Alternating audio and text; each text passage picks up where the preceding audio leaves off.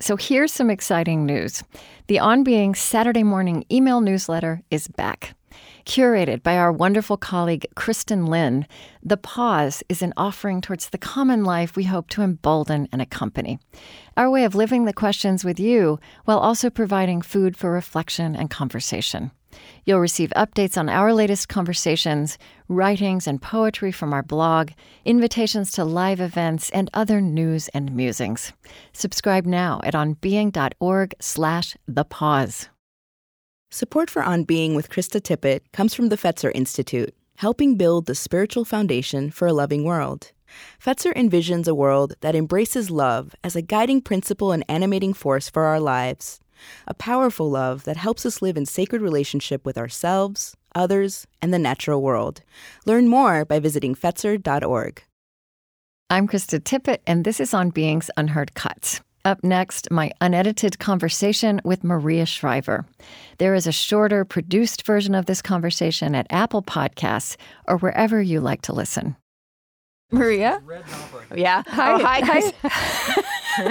Okay, I can already tell what kind of morning you've had. Oh, my God. Oh, yeah, there you go. Oh, they don't make coffee strong enough. Okay, I'm going to try to get you into a contemplative space here. Okay, okay, all right. Oh, good. How are you? How are you? I'm pretty good. I'm a little overworked. Yeah. How about you? Yeah. yeah, feeling the same. I'm feeling like, oh, my God, my dress isn't even zipped up. I'm just like, oh, my God. Luckily, this is radio. One of the many advantages of radio. That is so, yes, because there's no under eye makeup. There's no nothing on today. Yeah. I just took my wet hair uh, out of the clip. So there you go. Uh, well, you know, when I do when I do video stuff, I find it, I, I actually find it so annoying because I have to, you know, yeah. think about how I look and am I sitting up straight? And, um, and yeah, I mean, I'm like always sitting here in my... in my little studio with my eyes closed, with my shoes off, and it's great. That's so nice. Yeah. Jeez. And this is yeah. a nice studio here where I just came. Where, so where are, really, I don't know where you are. It's, um, it's, oh, at K P C, yeah. uh, no, L A. Is, some, is it? Yeah, we're in. Oh, okay, cool. Good. Yeah. Well, I'm so happy to talk okay. to you.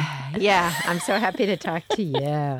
How was your thing at fourteen forty, by the way? It was really amazing. Um, it was? Yeah, it really was extraordinary, and you know the um, we'd never done anything like, like that before, and it was it felt right. kind of experimental.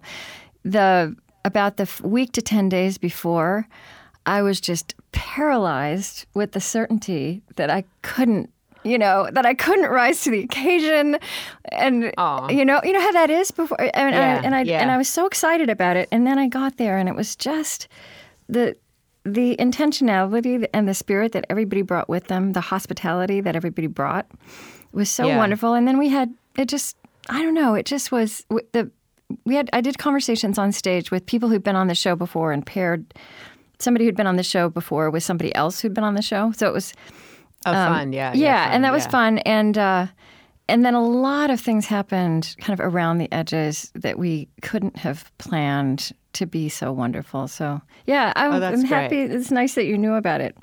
Yeah, I went up there um, uh, right before it opened or the opening weekend of it and um, did a story on the couple, you know. Mm. Um, and I was, uh, they had spoken to me about that and they were using you as an example of yeah. uh, someone who was doing that. So I was just curious about yeah. it. Yeah, it was good. Yeah. It was the first time that um, we were the first group that yeah. filled the space. You know, they wow, that's fantastic. Because sometimes they have, um, yeah, we had to turn three thousand yeah. people away. That was, yeah, that was the really. So we it was a lot of learning, and we're still, we're still yeah. we're sorting through it. Okay, so Chris says thumbs up. Um, okay. I uh, really, I've just really been looking forward to this, um, and so you know, we will absolutely plug your book, and um, but I don't want this to be a book interview. I, okay. I really want to talk to you, and but I, as I say, the book is going to be all the way through this, so a takeaway from this for people will be the book. But I just want to talk to you about like the fullness of what you care about and the life you've lived and the perspective and wisdom you bring to this moment we inhabit. And okay. so I have a bunch of questions. You don't have to, okay. you don't yeah. have to, you know, start answering that that way. But, yeah, no but problem. That's, that's I wanted to. I just want us to have a big, big, deep conversation. Yeah. Um, okay, so All right, let's do it. Um, yeah, and, and just, you know, to say a little bit more about that, like how things you've been grappling with, you know, things your mother especially taught you and charged you to grapple with, you know, yeah. like raising up women, like how that is evolving in this moment, like the kind of big perspective um, that you have on some of that. So, okay. um, and if there's, and, and as we were saying, this is, it's, um, we will edit, Taped. and if it, yeah. if, and yes, you can go to the bathroom. Um, okay. But if, but also, if there's anything you want to come back to, it doesn't have to be completely yeah, linear. And if there's something you don't want to talk about, you can just say, I don't want to talk about that. So, okay. Okay. And um, so, so, I, you know, I want to start where I always start, which is, um, and, and you know, with your, uh, with the religious or spiritual background of your childhood, I feel like that, the, the general contour of that is, is pretty known. But, but how would you, how would you at this moment in your life, I think, I think what I like about this question is that on any particular day in our life, we would, we might answer this slightly differently. How would you start to describe the religious and spiritual background of your childhood? Well, I um, both of my parents, uh, obviously deeply religious, deeply Catholic, deeply um, focused on social justice. Uh, both of them went to church every single day. Um, my house was filled with uh, pictures of Mary, mm. who was uh, my mother's hero, heroine. Um, was the person my mother referred to most often, other than her own mother and brother, was mm. Mary. Mm. Uh, so it was really all through um, our home. Uh, we all, my brothers and I knew that my parents went to Mass every day. We went to Catholic school. Uh, I was educated by the nuns, and then I went on to the Jesuits at Georgetown. Um, you know, Lent was a big time in our home. Mm. My brothers were altar boys. Uh, my father made us go to six forty-five Mass every day. We had makeshift altars, and mm. we had to say the rosary. So it was all the way um, through. And so, and my parents held up priests and nuns as the kind of uh, heroes among us. They would invite them over to the table. So that was kind of, I like to paint the picture of how I, you know, what was the atmosphere and the feeling in my home growing up. So, um, you know, as I said, I went to Catholic girls' school. Um, I, I was also, I think, raised in a church that felt to me very judgmental, mm-hmm. uh, felt to me uh, very anti-women. So my brothers were all altar boys. I was the only one um, not an altar boy. So yeah, I there were felt four already, boys. You were five kids, one one yes. girl. Yeah. One girl. Yeah. And so I felt separate in my um, experience of my church. I went, to, as I said, to an all-girls school, and there were the nuns. And yeah. my brothers went to schools where the priests were, and the priests definitely had the kind of upper hand as far as I was looking at it. And yet I was raised by a woman who, you know, said Mary was the more important, and Mary was everything, and she was a formidable figure herself. So I think that, you know, religion kind of... Uh, was everywhere around me. I think in college I kind of uh, rebelled against it. I felt like, you know, I wasn't going to Mass every Sunday. Um, and I, I remember distinctly, actually, even in high school, the first time I missed Mass on Sunday, I thought I was going straight to hell. I thought, yeah, yeah. you know, God was going to see me, and, you know, I was shamed. So I also, I think, had a feeling of the church as a place that shamed you and judged you, and, um you know, there were sinners and not sinners. It was very black and white. And I think when I had children, I also kind of found my way back to the church because I wanted uh, them to have First Communion. I wanted them to grow up in the church. I wanted them to have something that they could lean on, because I also saw my mother and my grandmother in particular lean on their faith when yeah. uh, stuff hit the fan, right? Yeah. So, and, and then I have come back to my faith in a deep way, um, Uh, as an adult, and have found it to be very uh, nurturing for me. It's given me a home. It's given me a community here in Los Angeles, which can be a tough town. Yeah. And um, I uh, find myself leaning on God, whatever my vision of God is, and mm. my faith. Mm. Would you, if I had just asked you what was the spiritual background of your childhood, is there any way in which you would distinguish, you know, in all of that Good question, vastness, yeah. right? That vastness yeah. of, of Catholic yeah. piety. Yeah. Uh, what was the what was the spiritual piece of it that imprinted you? I didn't grow up kind of like a spiritual, you know, it was just like, you're an Irish Catholic mm-hmm. Democrat. That's who you are. And so the Catholic... Uh, and that was you know, a piece of was, doctrine, right? right? That was a doctrine. That yeah. was, you're an Irish Catholic yeah. Democrat, and you're a, you know, Catholic girl. Mm-hmm. And there are certain th- understood things that came with that, right? With mm-hmm. that identity. And uh, so I didn't grow up thinking I was a spiritual person. I grew up thinking I was a Catholic. Yeah. And um, and I looked at Catholicism, as I said, like I've described, but also in terms of its p- political identity. And um, so I didn't come to, quote, my spiritual uh, sense of self until much later. Yeah, and we'll, t- we'll talk about that some more.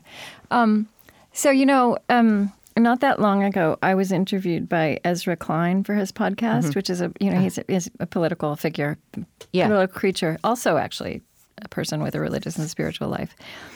He, when he started the interview with me, he said, I want to do a variation on your first question. And so instead of asking me about the religious background of my childhood, he asked me about the, he said, what was the political background of your childhood?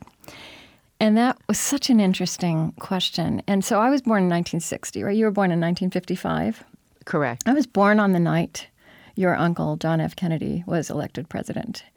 And mm-hmm. my father was an Oklahoma Democrat who told me that I was John Kennedy's good luck charm.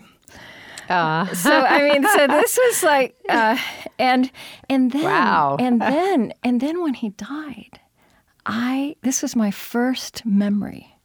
And I thought I had failed him, right? You know, as this little four, wow. three-year-old, right? So so I was thinking about that question and where it took me being a person coming of age in the nineteen sixties. The politics was so dramatic, but you know what I had to say to Ezra, like where my mind goes first is all those assassinations of noble, wonderful people. And then I'm thinking about interviewing you, and I notice how, you know, people talk about, you know, of course, this glamorous, like being a Kennedy, right? And there's there's this photo of you out there. Do you know this one with you and John on a boat, and Caroline Kennedy is there too? Oh, right. Yeah, yeah, yeah. yeah. But it's glamorous and heartbreaking at once. And when I look at how people talk to you about this, I never hear anyone say to you, wow, that must have been, you know, beyond hard to be. Uh, those were your uncles who died. Yeah, and uh, thank you.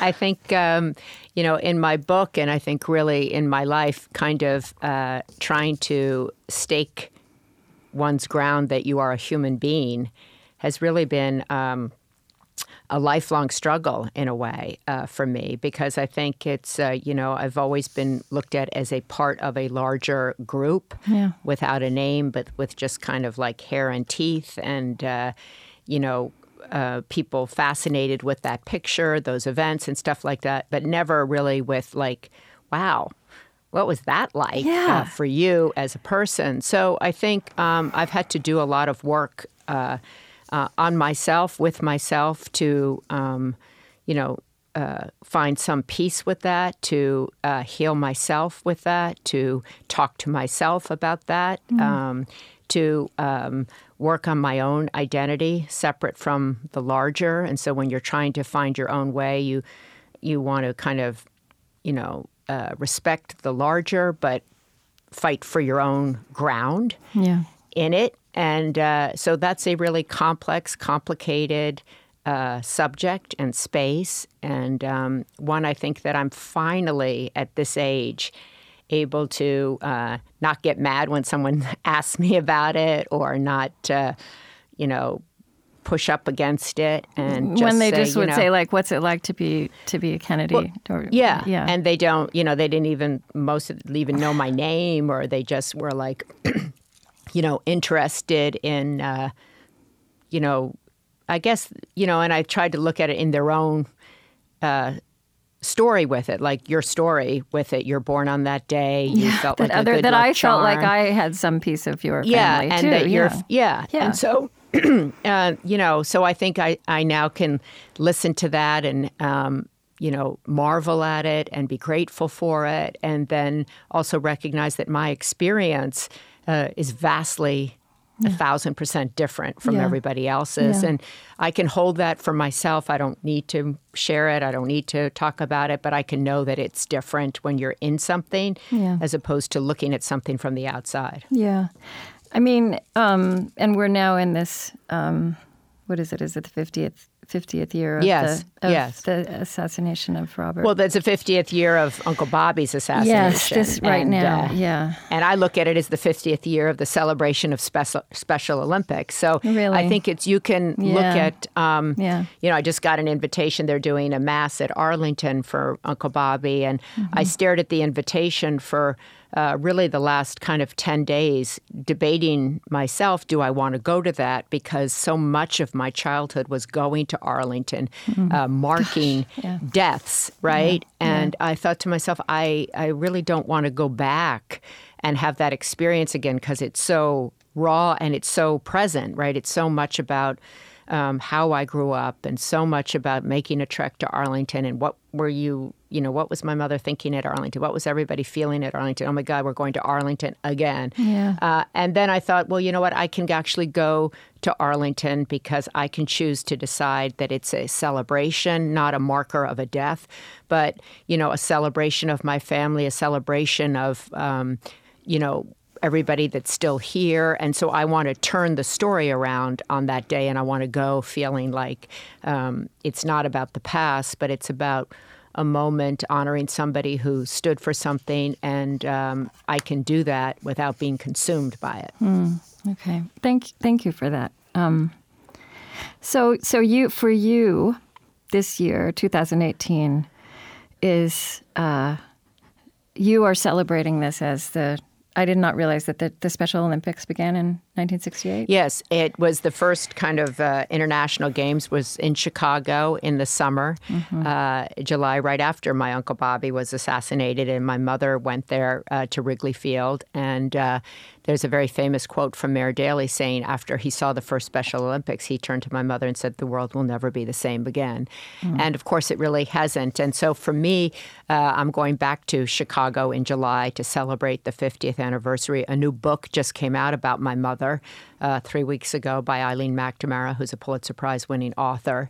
And it's called Eunice the Kennedy Who Changed the World. Yeah, and right. um, so I'm kind of celebrating this year. I'm celebrating um, the arrival of that book, which places her in her rightful place in history. Mm-hmm. I'm celebrating her um, courage that she didn't cancel the Special Olympics because her brother was killed. Um, six weeks before, something I probably, if that happened to my brother, I probably cancel. Yeah, um, yeah. But I have her now as a, you know, marker, so I probably wouldn't, but I'd want to. And I'm celebrating her work, her life, her um, stamina, her restless determination. And I'm also conscious that for my cousins, it's a different kind of anniversary, but um, that's for them to Uh, celebrate, mourn, right. grapple with. Right. But uh, I'm choosing to look at this year as, um, you know, an, a marker from my mother's work. And also a um, really, for me, it's been incredible because I've been out on a book tour. Yeah. And, um, you know, to meet people and to see the response to my own thoughts and my own work and my own uh, evolution has been really Uh, very moving for me, and it's not something I could have done a year ago or two years ago. So for me, two thousand eighteen, um, I'm choosing to look at it as a celebration uh, of my mother's work and kind of an arrival into myself of myself. Yeah, and your book is called I've Been Thinking. um, yes, and I right. have. It's right. Yeah, yeah. right. You have, yeah. and it's I. It's the I. You are raising up your eye. So yeah. I'm really. I so I really. I wanted, like that. Yeah. I'm raising up my eye yeah. because that yeah. has been. Yeah. At one point, I thought about calling that book, you know, I Am Maria, mm. and um, because that's really been a refrain for me throughout my whole life. You know, people always coming up to me going, which Kennedy are you? Which Kennedy are you? And I, and I would always respond like, I'm Maria. Yeah. They'd be like, but which one are you? I was like, mm. well, I'm Maria. And they're like, mm. well, is your father this? Is your father that? And I'd say, no, my mother is. And they'd be mm-hmm. like, oh, uh, okay, well, where is, you know, Caroline or where is Bobby's kids or where? And I'd be like, oh. So I grew up with this, like, I Am Maria wasn't sufficient. I Am Maria wasn't enough. Hmm. And so proclaiming I Am Maria uh, has been kind of And I think it's really the work, everybody's work, right? Yeah. I am Krista. It's c- claiming your own self. And strangely, is, that is the work of a lifetime. It is the work of a lifetime because yeah. it ebbs and flows. You grab it and yeah. you lose it. You yeah. have it and it's gone. Yeah. Yeah. Well, so, and you know, what I'm thinking when you're saying that, I'm Maria, I'm Maria, I'm thinking of that. Um, I was looking back at when you um, had your mother on stage at the Women's Conference. Um, mm-hmm. The California Women's Conference when yeah. you were First Lady, which I attended one year, and it was just extraordinary. And so ever since then, I've been thinking about interviewing you, so I'm really glad we're here now. But but I watched the videos, not just the video of um, her receiving the award. Well, yeah, actually, the video, uh, there, there was also the incredible video just of her, like of the sweep of yeah. her life. And then I'm also remembering when she got up there and she kept saying, like, she said, the way she said your name, she's like, follow Maria, right? Maria, uh, right? Do you know what I'm talking about? Yes, she I did, know. And it was yeah. like, and it was almost like, I, I, I can't imagine that she meant it the way you're, that you way you're meaning it, but it had that same effect, right? That. Uh, I don't know what, what effect it had, but I I um, remember feeling a little bit embarrassed uh-huh. uh, that she was going, follow Maria. I'm like, yeah. what are they going to follow me to? I'm like, yeah. oh my God, what are you doing? You know? But well, but somebody wrote about of her, her devotion to Maria was legendary and moving. Yeah. And I think it was, I, I so, so let's talk a little bit about um, her and that, that her imprint on the world and on and, and how she shaped you. You know, it's interesting when you look now, when you I did not know about this new book, but when you when you read people writing about her now, they say she could have been president, right? That we think mm-hmm. of all the, the Kennedy brothers as the would be as the presidents and the and the presidential material. And right. uh, and in some ways I think that's, you know, I get tired of just if a woman sounds impressive. Everybody's saying, "Oh, she could be president," right? Like, I know. There's something actually, weird about that. Yeah, I think that that kind of demeans, in a way, what she—not in a way—it demeans what she did do. Uh-huh. Oh, she could have been this, and right, so therefore she, she didn't do what she was meant to do. And I think that I like to shift the conversation not to what she could have been, but mm-hmm. what she actually was. Yeah, and uh, that's why I think the book that's just come out about her is so important because it places her firmly in her own legacy, and it places that legacy right alongside her brothers. So um, I'm also learned from her that you can create formidable change and not through elective office. And very often elective office yes, yes. is the last to make the change. They follow Uh, the change of other people. But we have this perception in our heads that, like, unless you're running for office, you're basically like not happening. Yeah. And I grew up with yeah. that message, I might add. I grew up with the message that unless you were running, really, what were you doing? And um, my mother uh, certainly loved people who ran for office. She admired people who ran for office. She liked um, people who were in office. Mm-hmm. And um, I think she gave them a certain reverence that she didn't give herself. Mm. And, um, you know, I, I think that was, I, I was always kind of perplexed by that right up into the end of you her were. life. You were aware yeah, of that all the way through. That's I was aware because yeah. I had a conversation also with her very late in her life, and mm-hmm. I was sitting around uh, in the backyard, and she had the Camp Shriver, which she started up again, you know, in her eighties. Mm-hmm. And she was having, I said, wow, Mommy, you know, it's incredible. You know, you have all your children here, your grandchildren, they're all working at Camp Shriver. Uh, it's really extraordinary what you've accomplished. And she's like, nah, didn't have any power. And I was like, what? Mm. And she, I said, you know, you, you, you know, you were married fifty years, you have five kids who like each other, you create, change yeah. the world. She goes, but I never ran for elective office. And I was like, wow, Mommy, you know, that's that's so small in the in the scheme of mm-hmm. things. And I think she had left over, as we all do, from our childhood or from our young um, times in our life, the feeling that elective office was the only game in town.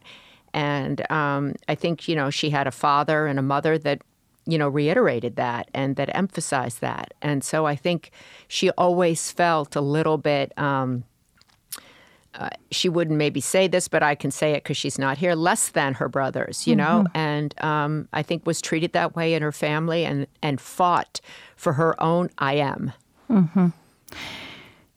Um, it You know, you said, as many of us do, and well, in in in our childhood, which, but I think it was really very much in a mid twentieth century childhood, right? That elective. I mean, you could almost say in, in a childhood of our of our nation, because I think at this fifty year mark after the sixties, so many things are opening up and appearing different than they did then. Right? I mean, yeah, but right? I think you have to really, you know, stop yourself and mm-hmm. kind of look at, oh, wow, things are different. Maybe mm-hmm. I can think differently. Mm-hmm. Maybe I can view something differently. If you're just running through life, it's really hard, I think, to change the message to yourself or change the message that you may have grown up with or that you um, came of age with. And um, I find that even as I travel around the country, so many people have a message um in their life that they're not enough or that, yeah. you know, whatever they're doing isn't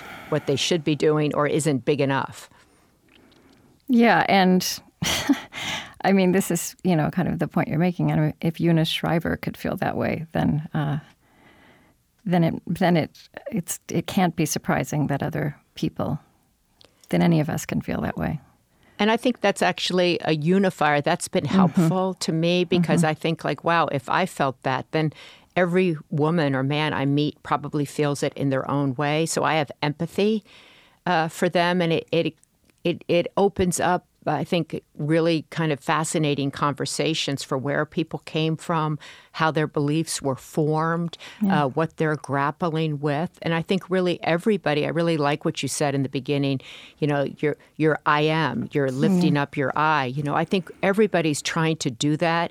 Unfortunately, I think people are doing it with selfies or on social media. Mm-hmm. But I think what's underneath of that is everybody really trying to figure out why they're here, wanting someone to notice that they're here, um, wanting to lift up their I am, I'm here. Uh, yeah. Do you see me? I think that's what children do uh, to their parents. Look at me. Look at me. Yeah. Uh, do you see me? Uh, do you notice me? Do you love me? And I think in, in many ways, that's what we're kind of, in some ways, all doing. And I'm so uh, in awe of the people that kind of feel firmly grounded and calm in their I am. And aren't, you know, struggling to go like, look at me, here I am, mm. you know, um, do you see me? And um, I think the people that have a different energy, I find those people so awe-inspiring when I go and sit with like a Father Keating, Thomas Keating, yeah. and he's just completely removed from that. I'm like, yeah. wow, you know, that's so... Uh, yeah, although the world needs your kind of energy too. You yeah, do, but it, I just yeah. am fascinated yeah. Yeah. with, like, if I go and sit with, yeah. you know, I quote Joan Chittister quite yeah. a bit, or I, yeah. I, I sit with people who seem very comfortable mm-hmm. in their place. Mm-hmm. And I, I get a huge amount of uh, energy myself from that. You know, I, I do want to just, just touch a little bit more on, on the Special Olympics, um, because one thing I... I really understood, because your mother actually, and this is not just your mother, it's it's your whole family, right, was engaged yeah. in this. And your is, brothers. Is engaged. And is, are, right? And is, to this yeah. day, in to leadership day. Positions, and in, in, in this kind of, uh, um, and, and you know, and and yeah, I was at, I spoke at the L'Arche um, fiftieth yes. anniversary a few years ago, oh. and, and your brother, Tim, Timothy. Spoke, because he's he's a leader in this field. And so, yeah, so this just, this was also your fam- your family business as much yeah. as politics. Um, and the the first, uh, when I was just getting ready to, when I was preparing to interview you, it's the first time I understood. Of course, there's much more publicly known these days about your mother's sister, Rosemary, and mm-hmm. and how her mental disability was just, was not something that the family knew how to deal with. And it was a, a kind of tragic that she was kind of hidden away. And, and your mother... really like sh- shone a light to what you were saying a minute ago on the existence and the dignity and the beauty of people who had been hidden away. Um, right. And but what something I didn't know, because um, your your mother's family, the, the Kennedy family, is kind of legendarily sports loving, right? And that that this is the first time I read that that Rosemary was actually fabulous in sports in that family, mm-hmm. and. And yet, culturally, there was this idea that people with mental retardation, which is which is the language that was used then, yes. or intellectual disabilities, couldn't play sports, couldn't play. Right. And so your mother, so this was, I don't know, this was a beautiful thing for me to understand. And she just decided to put this out there and reject it and create this experience, which also became something that gave visibility uh, to this whole, this whole swath of our fellow humans. Yeah, I think my mother um, was a competitor mm-hmm. at her core. She was uh, an athlete and a competitor, and she liked winners.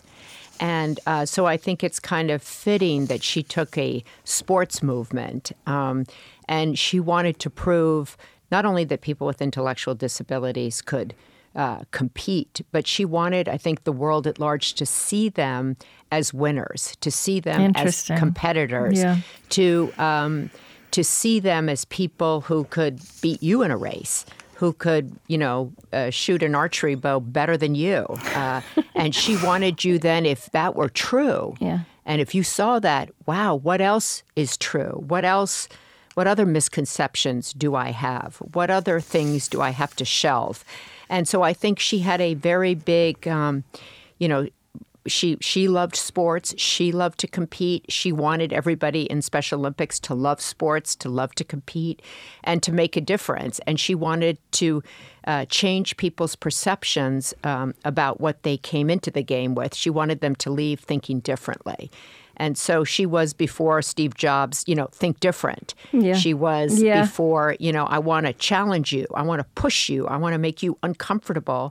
And then once I do, I want to grab you for life. And I want you to make sure that you also join in and help me with my mission and my vision. Mm. And, you know, I want you to change how you think. Yeah. So, and, you know, again, if I think about, which I am thinking a lot about, like just this fifty-year period between the nineteen sixties and our decade, and so many things, um, you know, the disability rights movement, which you could locate, you know, you could locate, honestly, I think, beginning with those Special Olympics fifty years ago. Yeah. Right? And which now has come to a whole new place. Um, and that's one we actually don't probably think about and celebrate as much as we might.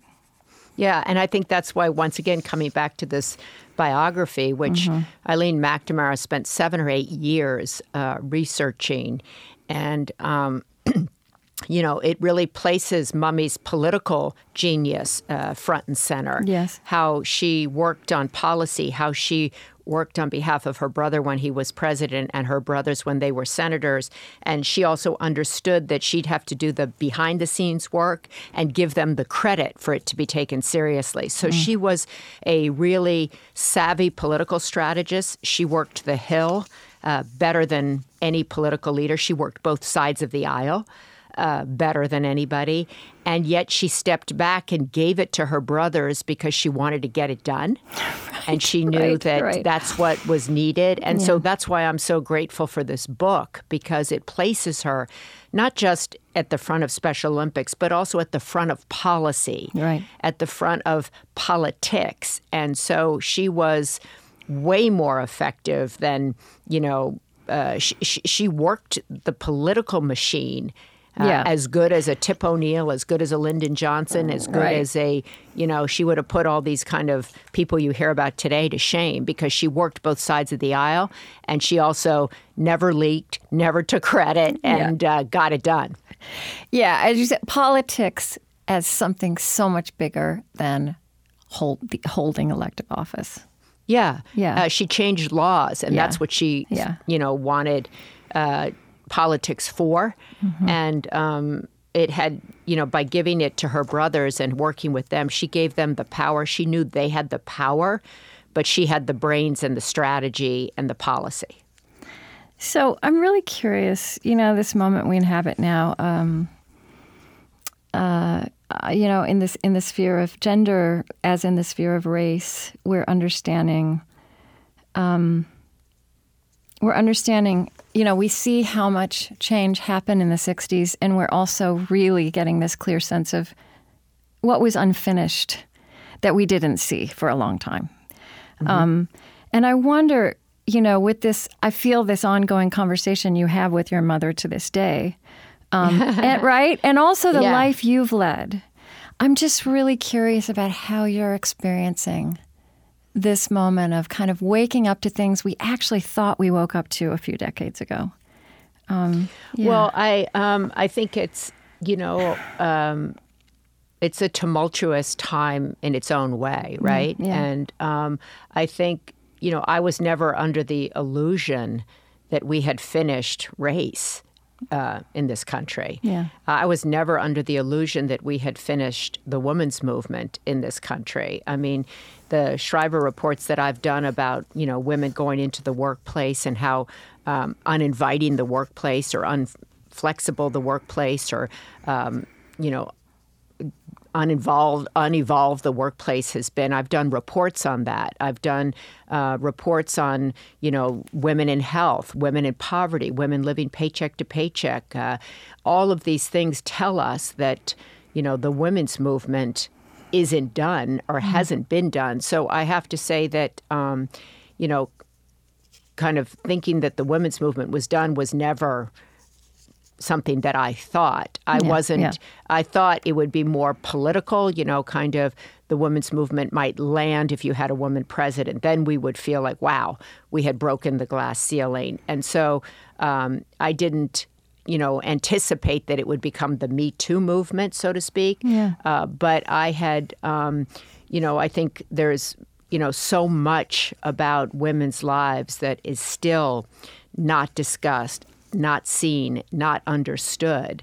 Um, and so I welcome this movement. I hope this conversation continues. I hope it evolves. I hope uh, we can include other aspects of women's lives into it. I think the race discussion also is really important, yeah. um, how it is evolving. I, I talk to my children a lot about it, um, where it came from, Uh, the difference between um, how I grew up with it, how they're experiencing it, the reality.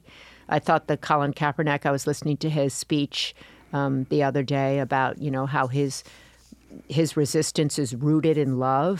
Mm-hmm. Um, I thought that that was really interesting. Um, and how listening to a man talk about love mm-hmm. um, in terms of a resistance movement, I thought, you know, that that got my attention. So I think mm. these conversations uh, um, are super important. I think sometimes people bow out of them really quickly because they feel rageful or they feel angry and people can't hear each other.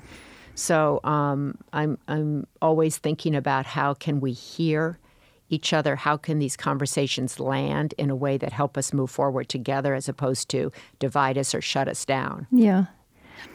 I wonder how you might describe what it means to you now to be a feminist and also how that may have evolved for you in ways your mother might not have understood or might not have foreseen. Well, I don't think my mother, um, she didn't talk about herself as a feminist mm-hmm. to me. She just was. Do you know what I mean? Yeah, she, yeah. she was like, uh, she wore men's clothes. She smoked cigars. All her friends were men.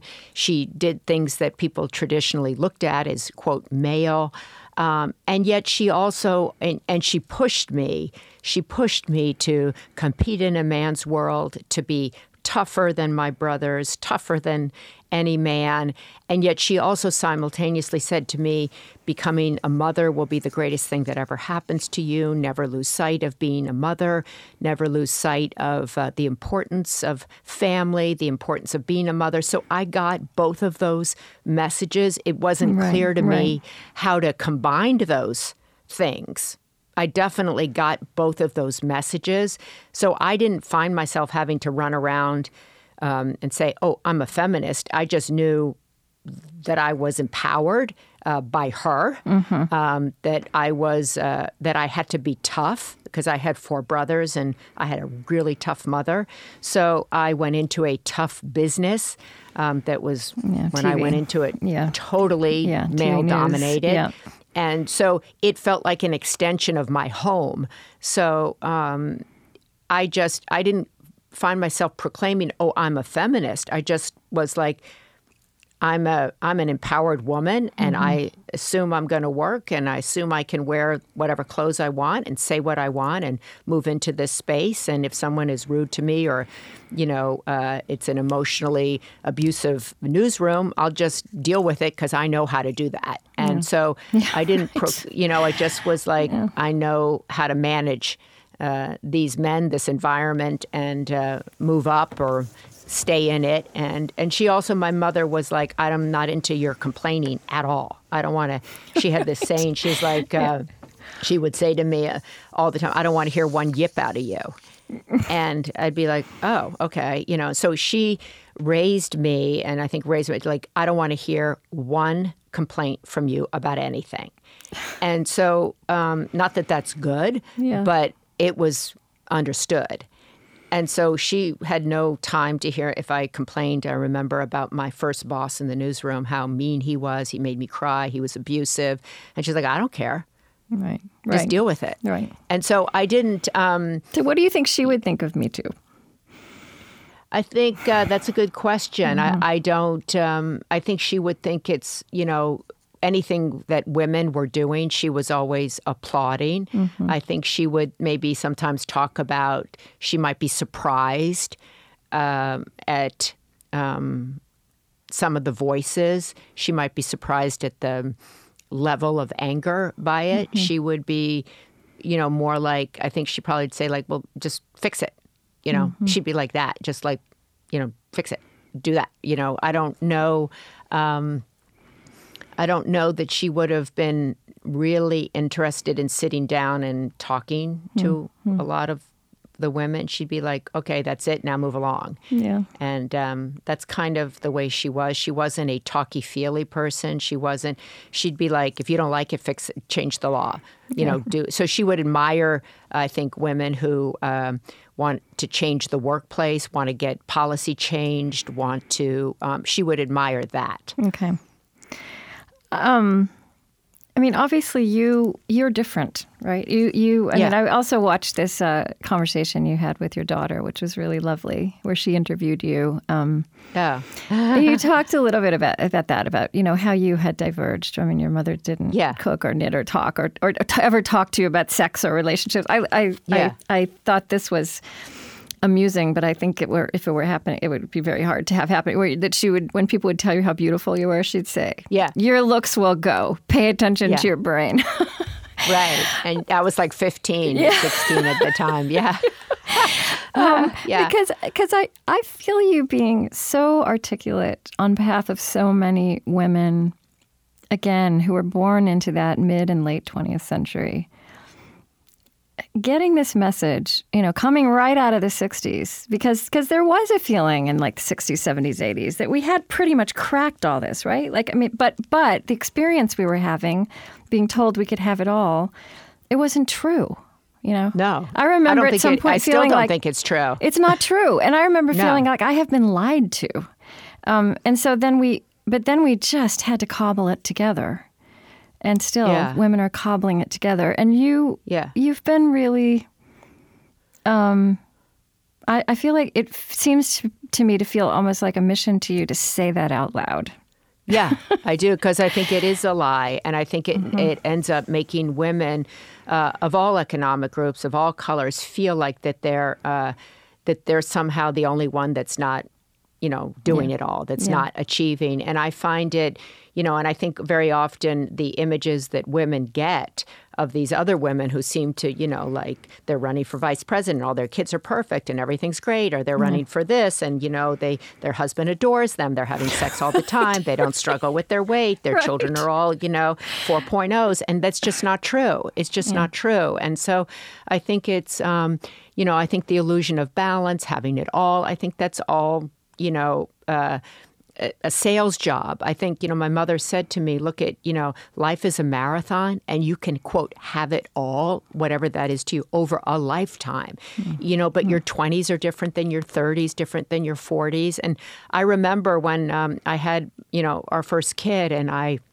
was anchoring the Sunday Today show. I was anchoring the the nightly news on Saturday, and I had been fired. Uh, it was about two or three years before from the C B S Morning News. The whole show had been canceled, and I was really trying to work my way back up um, in network news. And so, never an easy thing when you're fired from one network to go to another network and work your way back up from the ground back yeah. up. And I had these two great anchor jobs, and then I had this kid, and I was assuming, you know, that once I got pregnant and had Catherine, that I'd hop right back into work. And it didn't dawn on me that I lived in California, that my anchor job Saturday was in New York, that my other anchor job was in Washington, that I'd have to shoot my stories during the week. And I was like, whoa, wait a minute. This isn't going to work. I, I, I can't do that. It's not humanly possible. It's not humanly possible. And yeah. when I went into the president of the news division, I said, well, could you at least move one of the anchor jobs to L A, which is the Saturday night, nobody cares where the desk is. Mm-hmm. And he was like, no, I'm not going to do that. And by the way, I can fill this job in three seconds before you even get to the elevator, which, of course, he was right. Mm-hmm. And I remember saying, well, I can't do this. And he goes, okay, no problem. Bye.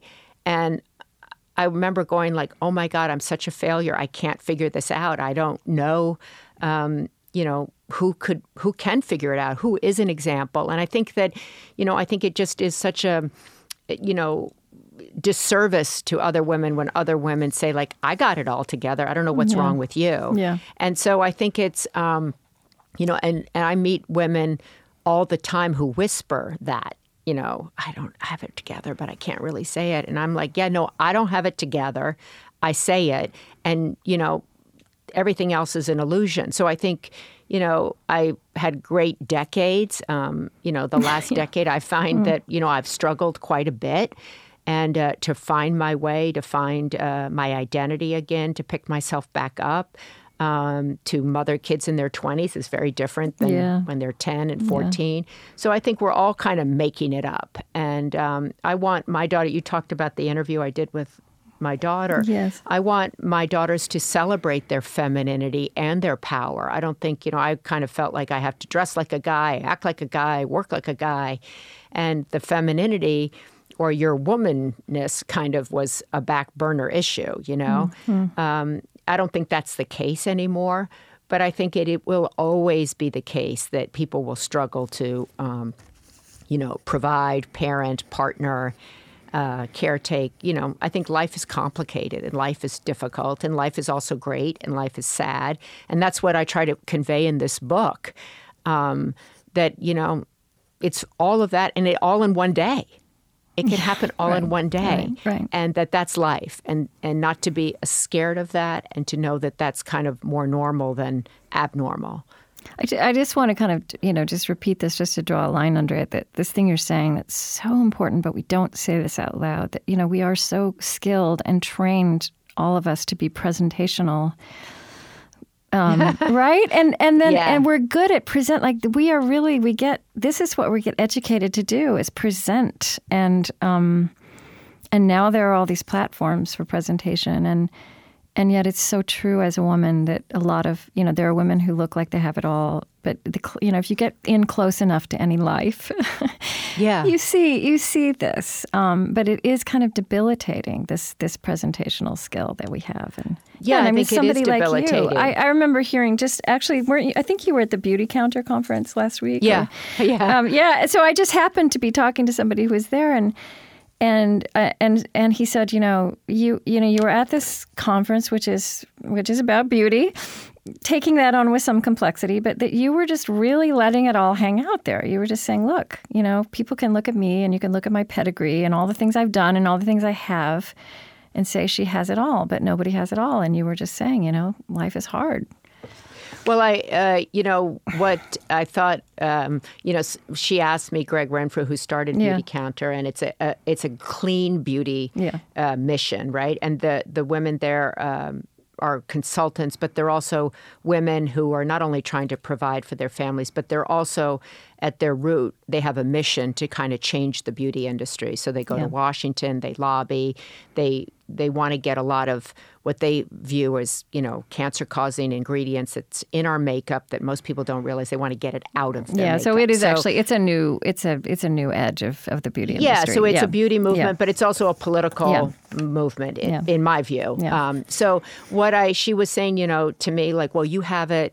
You know, I want you to talk from a place of, you know, um, you're heroic to these women. You have it all together. Your life is so this. And I'm yeah. like, yeah, I sleep alone. No, I, I didn't balance it all so well because mm-hmm. if I did, you know, I'd be sitting here with a thirty-two-year marriage as opposed to having had a twenty-five-year marriage. Mm-hmm. I wouldn't be, you know, sitting here alone. So I didn't, I don't, that's wrong to mm-hmm. think that I have it all, you know, that it was perfect because it was messy.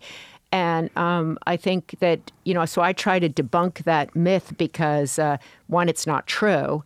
And two, it's not really true or, or for very few people. It's true. In fact, I've never met anybody who, um, quote, has a perfect life, you yeah, know? Yeah. And no, so I think not. that it's uh, it's important to know that because then you don't experience so much shame when you're going through what you think is, you know, a disaster or what is messy. You can more like, okay, other people have done this and they've gotten through it, so it's okay. Yeah. As opposed to like, I'm the only, I'm the first person in the world to, you know, whose marriage fell apart or whose kid has trouble. Like I was talking to a friend yesterday uh, and I said to her, you know, how you doing by the way? And she was like, you know, my son has depression and, um, had to pull him out of school, and she has this huge job and all that sort of stuff. And she goes, yeah. and I've been whispering about it, but I wanted you to know. And I said, you know, so many people I talk to whose kids have depression yeah, and anxiety. Right. This is and she's epidemic. Like, oh, really? Yeah. Mm-hmm. And so I think we're all in the, oh, really?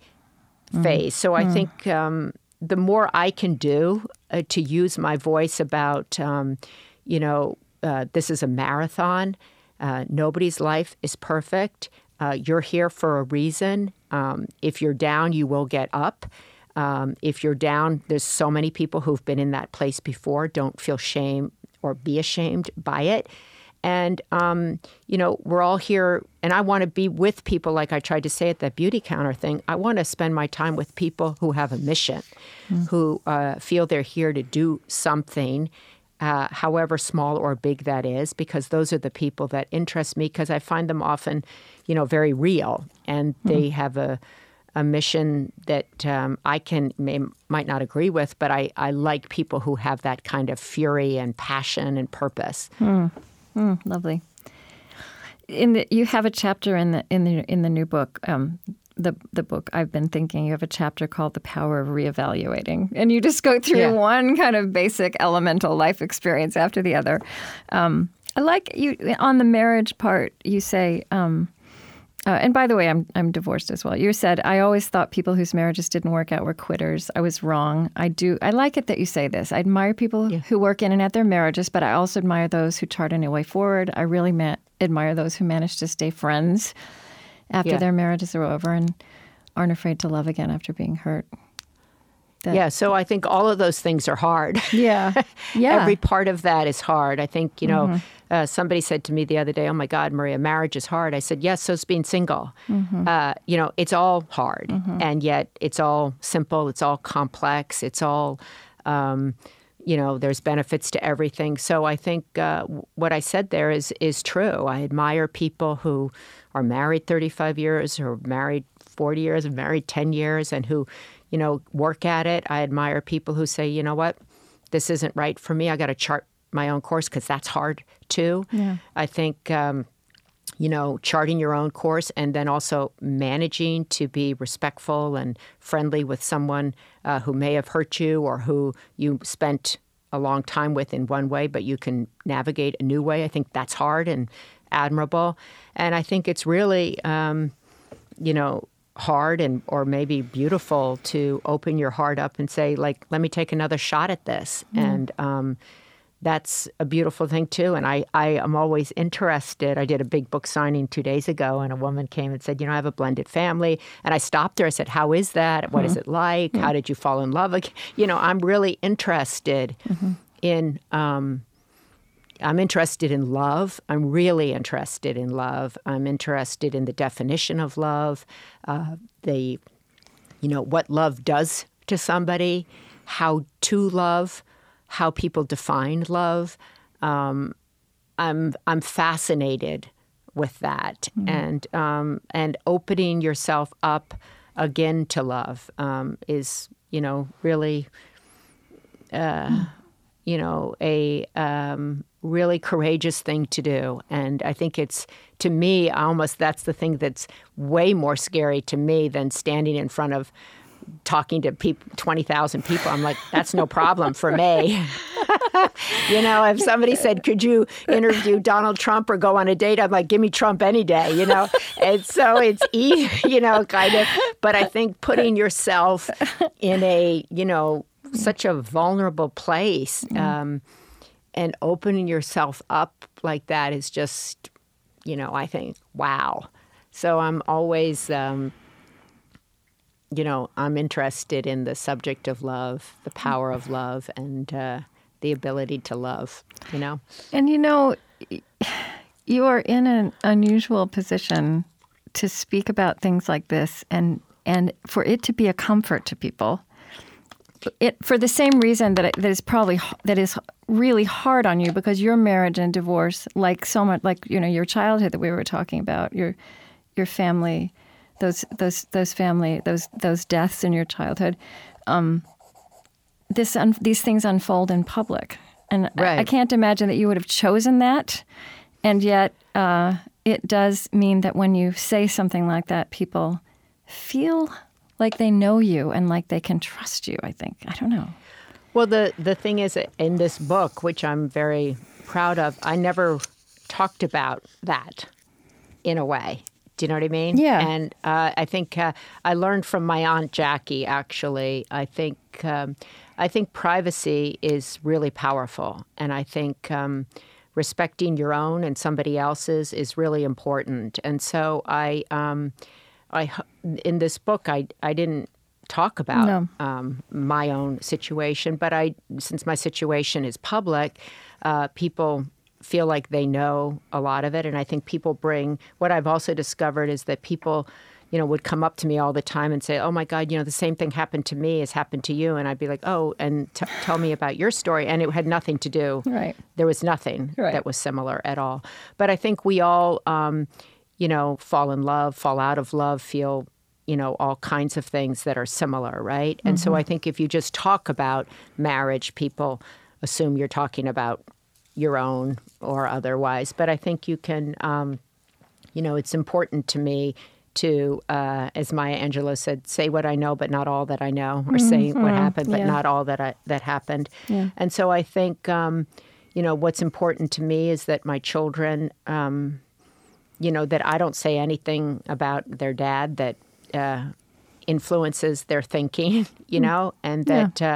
uh, I look at my um, ride with Arnold as having been a great time in my life. And, uh, and um, you know, we had a great run. We did a lot of great things together. Um, and um, I came to California for him. That was a freeing thing for me. Um, yeah, you did the, the Women's right Conference because you were yeah. First Lady. I mean, that was an incredible service. I did the Women's service, Conference, right? But I, you know, I... I um, found somebody who was uh, ambitious in their own right and mm-hmm. uh, accepted my ambition, yeah. um, you know, when women's empowerment wasn't front and center. So here was somebody who said to me, you know, like, you have big dreams, go for them, because mine are as big, if not bigger than yours. and uh, so you do your thing and I'll do my thing. And as, you know, I think, you know, for me, that was a, a, a relief. Yeah. That was, um, so I think, you know, I got uh, four great kids. We were yeah. friends, yeah. and um, I've, you know, so yeah, I look at it that way. I I actually don't like I, I don't like this language of ex-husband. Like I never refer. I hate that word, right? Because yeah, all, because here's it. the thing: he, he may I may have an ex-husband, but the the eternal role that this person has in my life is the father of my children, right? So yeah, like, and that is an ongoing relationship. And it's your family. And it's your I think, family. You know, and it's these yeah. people you created together who you adore, right? Yeah, and, and I think, you yeah. know, it's uh, somebody who knows you. You know, I was um, in relationship with Arnold for thirty-four years yeah.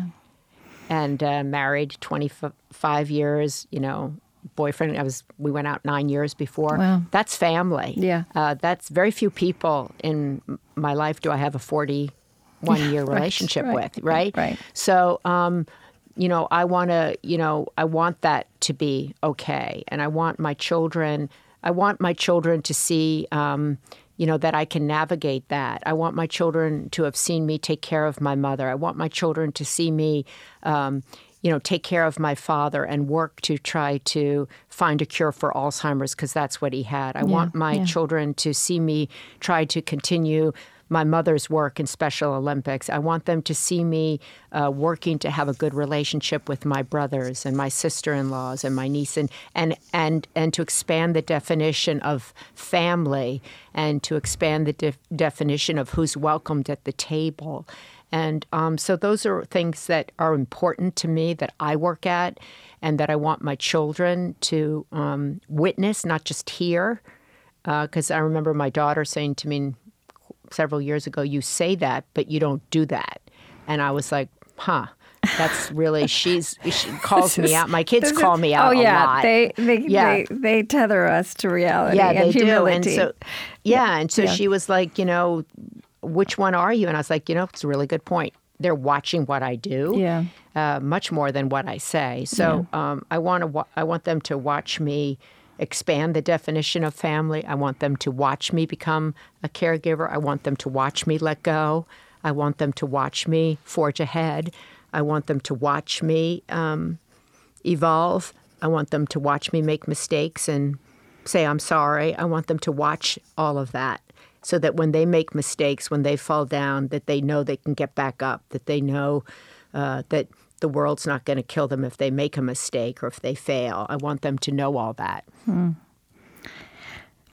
Um, you you mentioned right when we first began to speak that that faith has become more important to you as you've moved through life, more important again. Yeah. And and it's a big theme of your writing and of your new book, and, and actually the prayer, the the chapters, and these chapters end with small prayers. And you know, I'm curious because you move in very sophisticated circles, and um, and it's a different world from the one in which your parents, you know, could go to church every day, and and and everyone around them, uh, or many people around them, did that. And I mean, I, I wonder yeah. if people in your world, um, I, I, I just feel like you you carry this so much out front, and it's unusual um, for a person in your in your.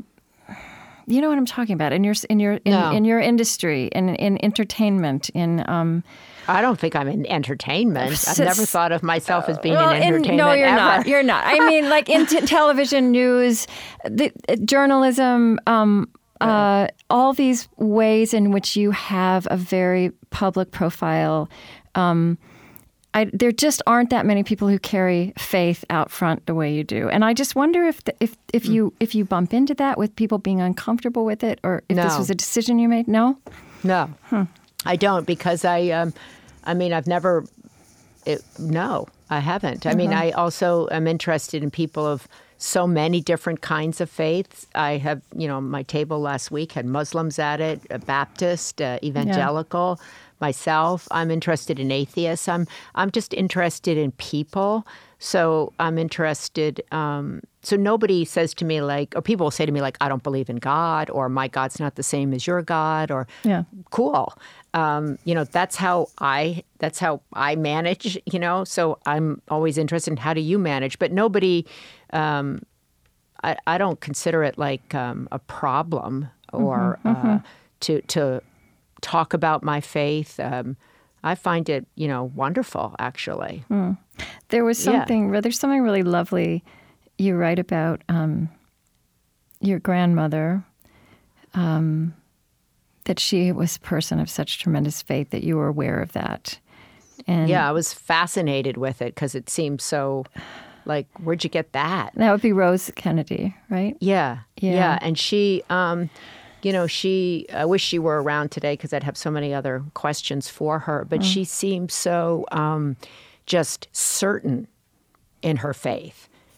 unwavering in her faith and quite confused as to why I couldn't have her faith. Mm.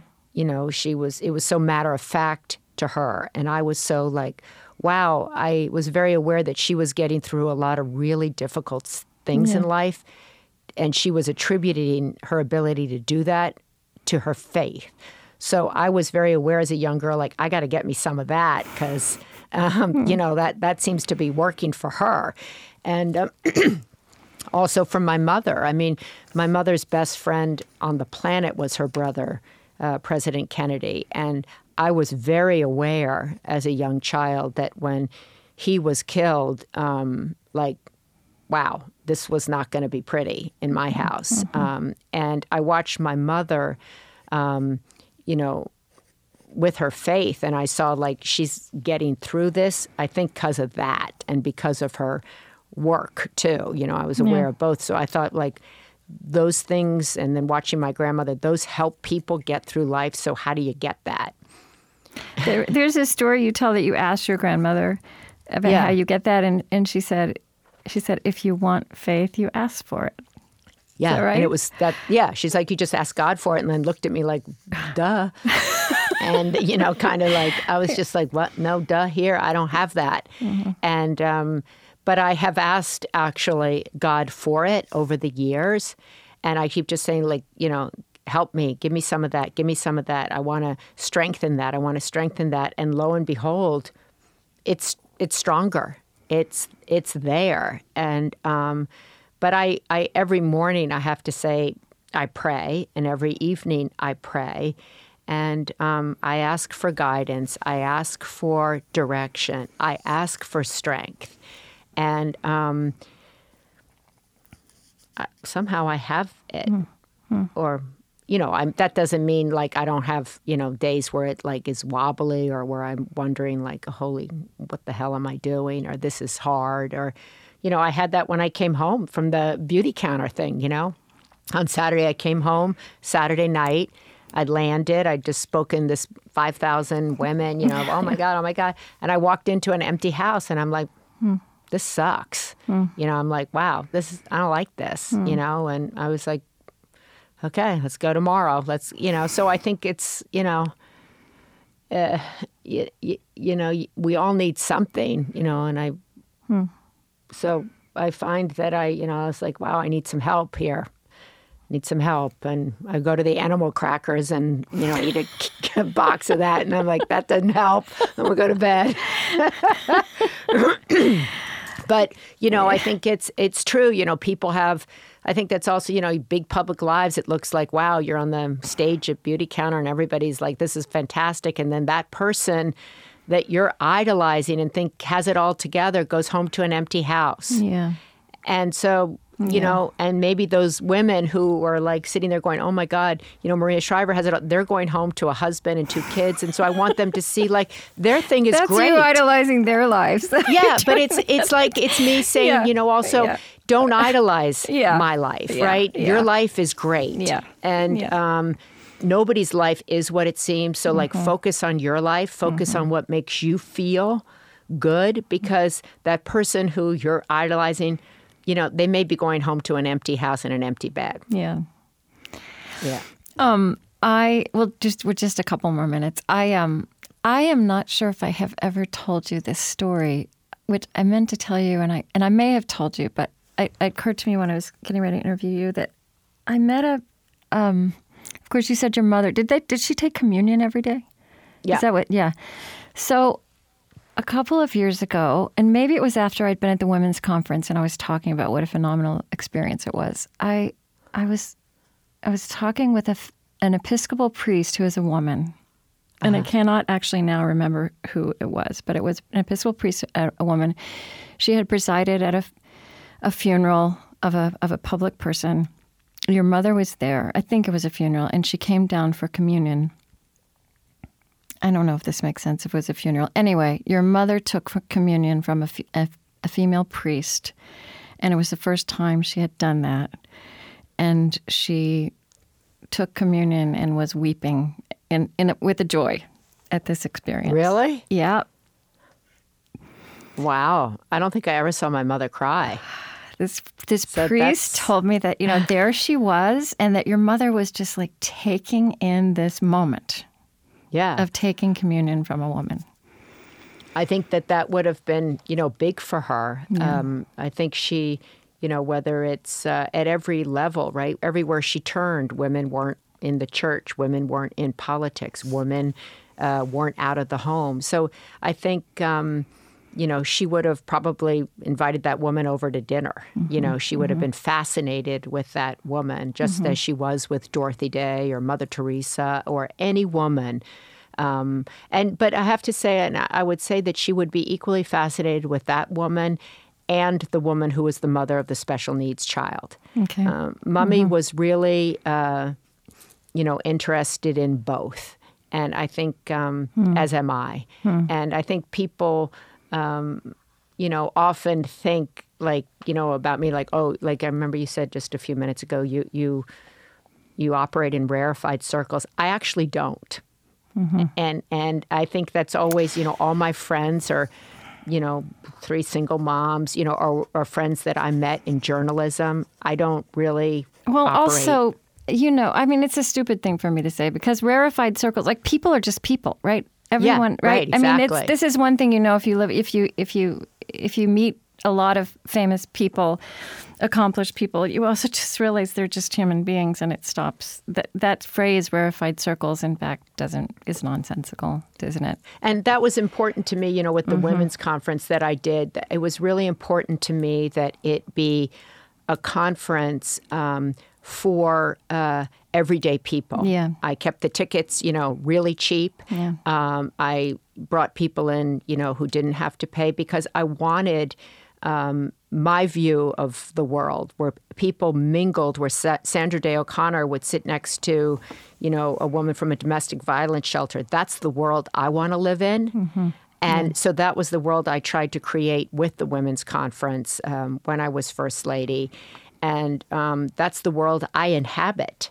So, um, and, and I want to inhabit. So I want to speak to the women at Beauty Counter. I want to go to, you know, a book signing in, you know, a, a neighborhood I've never been in. I want to interview people in Alzheimer's homes or people who are, I want to interview the best and the brightest in research. I, that's the world that I bounce around in. And, mm-hmm. um, and, and uh, that's the, that kind of, you know, um, you know, moving through all the different worlds is what my world is a, is about mm. and what I like. And that's why journalism for me was so great, because it took me out of right. my world. Right. And uh, I had this longing to get out of my world.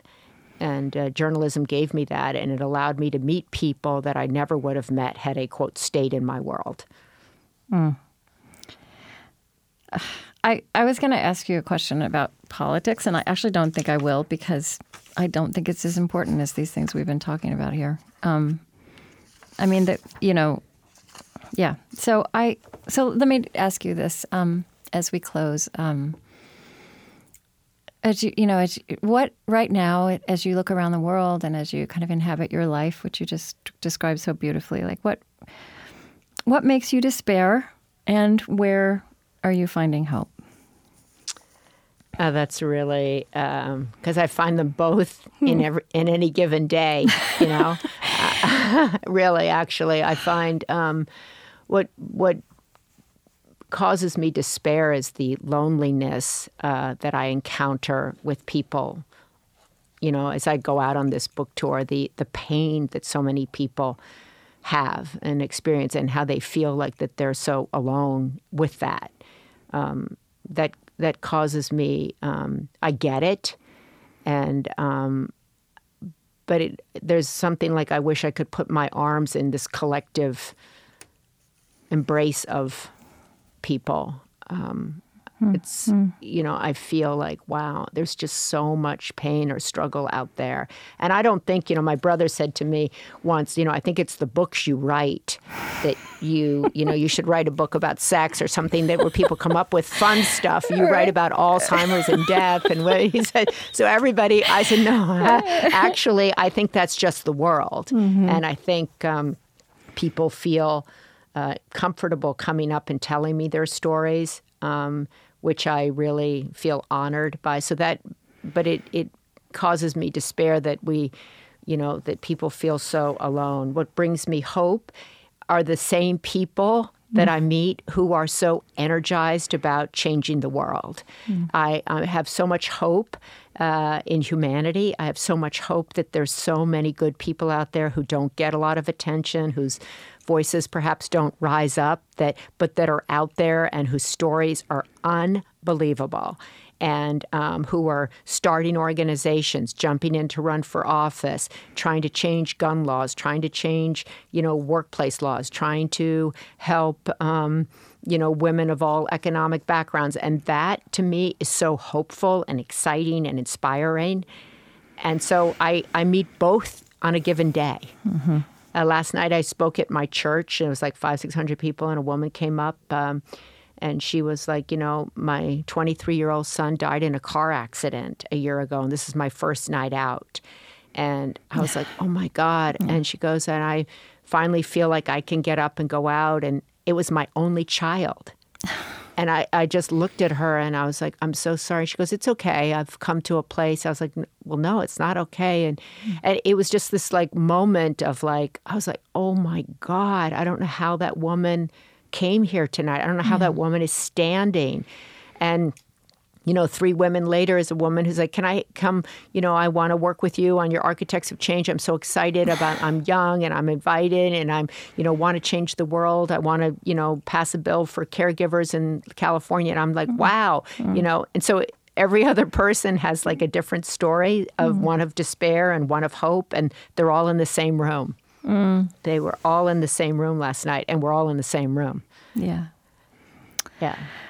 Okay, well, you may have had a hard morning before you got to the studio, but this was phenomenal. This was such a beautiful oh, thank conversation. You. I just, it's really a gift, and I can't wait to put it on the air. And uh, oh, well, thank you. You gave me a line that I can take, uh, you know, raising up my eye. I like good. that. You're I'm good. raising up my eye, yeah. and that's, uh, I'm kind of standing at long last kind of firmly in mm-hmm. my eye. I wrote this thing the other, like two months ago, and I started on my book tour. Mm. Um, that I walked out onto the stage, and it was the second night of my book tour, and I looked up, and I uh, the rafters were filled, and everybody was holding my book, and I thought I was in the wrong uh, auditorium. I looked, and I had this kind of, that's the thought that came up. I'm like in the wrong stage. I walked into the wrong room, and then I looked around, and I saw, oh my God, wait a minute, these people have my book, so I'm in the right place, and oh my God, mm. I'm. They came to hear me, not, I'm not, you know, I'm not here trying to get a vote from my father or my brother or my uncle or my cousin. I'm not here, you know, campaigning for Arnold. I'm not here for N B C. I'm here for me. Hmm. And, you know, it's the first moment, I'm sixty-two, and I'm like, okay, I deserve to stand on this stage. I like... I got my eye on. So um, I say that yeah. to people so they don't despair, yeah. that sometimes it takes really long time to feel like you deserve to be on the stage, you deserve to be in the room, you you have earned your eye. Mm. Oh, Maria, thank you so much. Thanks for your... Thank you, Krista. Yeah. Thank you so much. Thank you for your eloquence and your courage. And uh, yeah, I hope our paths will cont- keep crossing. I hope so, too. Yeah. That would be fun. And that we'll, would be great. We'll let you know uh, when this is going out. I, I think it's going to be uh, this month or next. And uh, Okay, yeah, wonderful. So blessings. Oh, well, thank you. Yeah. I look forward to it, and it was yeah. great. Yeah. Thank you okay. so much. All right, bye-bye. Take care. Bye-bye.